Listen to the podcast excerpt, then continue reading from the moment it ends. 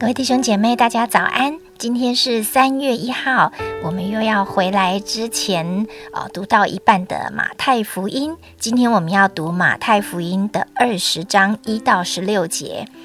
因为天国好像家主清早雇人进他的葡萄园做工，和工人讲定一天一钱银子，就打发他们进葡萄园去。大约在四出出去，看见世上还有闲晃的人啊，就对他们说：“你们也进葡萄园去，所当给的，我必给你们。”他们也进去了。约在五正和申出又出去，也是这样行。啊，约在有出出去，看见还有人站在那里，就问他们说：“你们为什么整天在这里闲站呢？”他们说：“因为没有人雇我们。”他说：“你们也进葡萄园去。到了晚上，园主对管事的说：‘叫工人都来，给他们工钱，从后来的起到先来的为止。’约在有出雇的人来了，个人得了一钱银子。及至那先雇的来了，他们以为必要多得，谁知也是各得一钱。他们得了。”就埋怨家主说：“我们整天劳苦受热，那后来的只做了一小时，你竟叫他们和我们一样吗？”家主回答其中的一人说：“朋友，我不亏负你，你与我讲定的不是一钱银子吗？拿你的走吧，我给后来的和给你一样，这是我愿意的。我的东西难道不可以照我的意思用吗？因为我做好人，你就红了眼吗？”这样，那在后的将要在前，在前的将要在后了。今天我们请严正长老跟我们分享。呃，各位弟兄姐妹，大家早安。呃，今天我们读马太福音二十章，呃，一到十六节这段圣经。我想大家在读的时候，千万不要用今日的一种牢固关系来思考这段圣经的意义。哈，神不是在教我们怎么做老板。怎么做员工？呃，这段圣经只是借着一个当时的人很熟悉的生活方式，来描述我们和神之间正确的关系应该是一个什么样的状态。所以，我想就先从呃我们刚才读的最后一节哈来开始，也是基督徒常常挂在嘴边的一句话：这样，那在后的将要在前，在前的将要在后了。所以，我想今天这一节圣经。可以用最简单的方式来理解，在后的在前就是进步的概念，那在前的将要在后，就是退步的概念。耶稣在这个比喻里让我们知道，什么是在灵性上的进步，在和上帝之间的关系有进步。呃，因为今天的主角可以说是那个最早进葡萄园。他觉得自己在发工资的时候被亏负的这个人啊，所以呢，我想从他的身上，我们比较多会来谈退步。那我希望大家自己可以转化退步的相反就是进步。首先，退步的第一个现象就是埋怨，而埋怨背后的原因呢，往往是坚持自己的想法才是合理的，才是正确的。当那个早来的人看见那个只做了一个小时的工人，竟然得到了一钱银子，他里面就产生了一种自认为很合理的想法，那就是我应该会得的更多，因为我的工时是他的十二倍。这种想法非常合理，换作是我，我也会觉得很合理。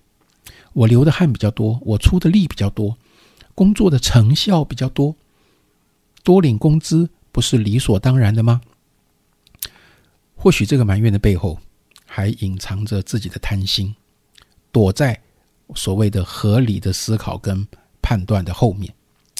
作为一个人呢，我们一定会有自己的想法、感受，一定有自己的逻辑判断，一定有我们的是非价值，这是必然的。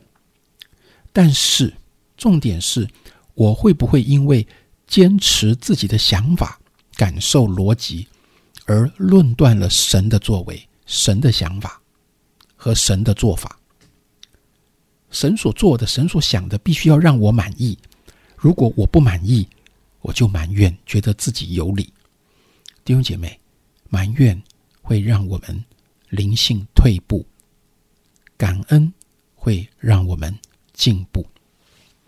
第二个退步的现象，从这段圣经里我们可以看到是自我中心。什么叫自我中心呢？呃，我想自我中心最可怕的一个状况就是，它让我们没有办法从神的角度来体会、来思考。如果说埋怨的起因是人的自我中心的思考产生了许多的不满，那么我们如果愿意敞开心、谦卑下来，从神的角度来思想、来体会，那就是自我中心的解药，也才会把我们从退步转到进步的方向上。在这个比喻中，预表神的这位主人，他说：“我的东西。”难道不可随我的意思用吗？所以主人在发工资的时候，一定有他的想法，一定有他所看见的。他做出了那个呃，把一天的工资哈，也就是一钱银子，同样给了那个五点钟才进园里工作，只做了一小时的人。这个看似不合理的动作背后，一定有神的想法的。神只是没有说出来而已。神说：“我的东西难道不可随我的意思用吗？神难道没有主权吗？神的主权要经过你我的同意吗？当我们里面产生了埋怨之后，我们对神的主权就有了偏差的认知。我们会把神的主权当作是一种霸权。我虽然没有力量反抗，但是我的内心是抗拒的。请记得，在这段圣经里。”神运用他的主权是做好人，是做好事，不是做坏人做坏事。为什么呢？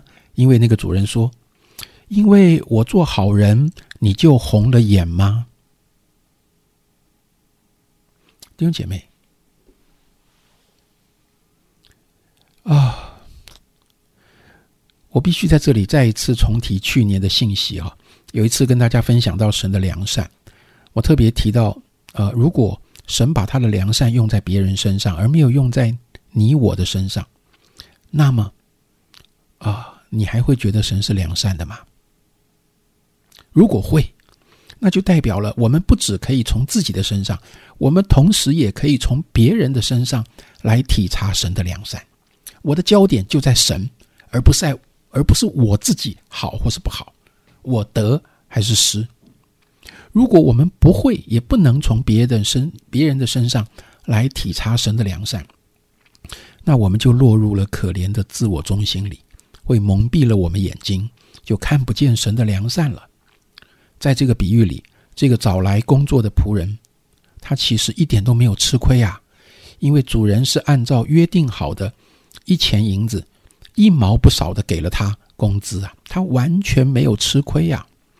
在这个比喻里，唯一吃亏的就是这个葡萄园的主人啊！为什么呢？因为他那一天所付出的工资的总额是超过了，他只有多给没有少给呀，所以他是吃亏的人呐。弟兄姐妹，当我们落入一个自我中心的想法的时候，这个自我中心蒙蔽了我们，拦阻了我们去体察神的心意。让我们没有办法在我们的生活中去辨识出神的良善跟美好，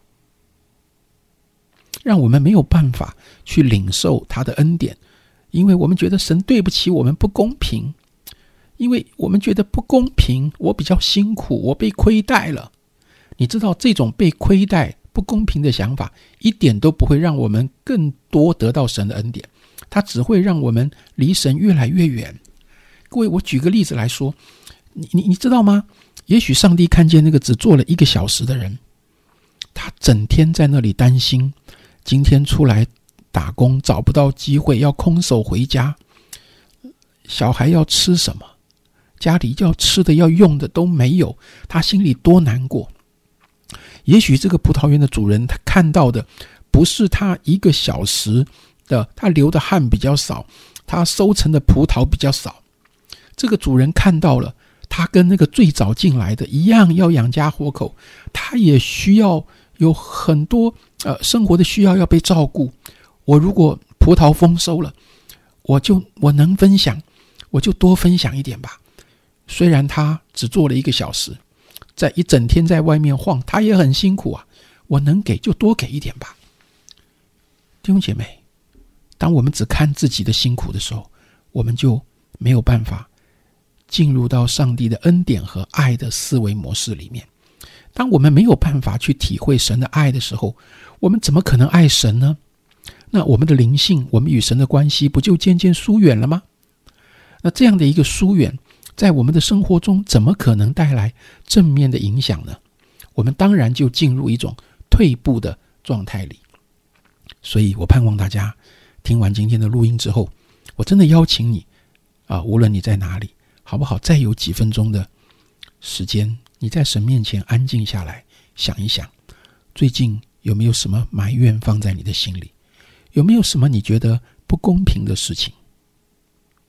虽然不见得是神对你不公平，但是你的生活中每一个事件都跟神有关呐。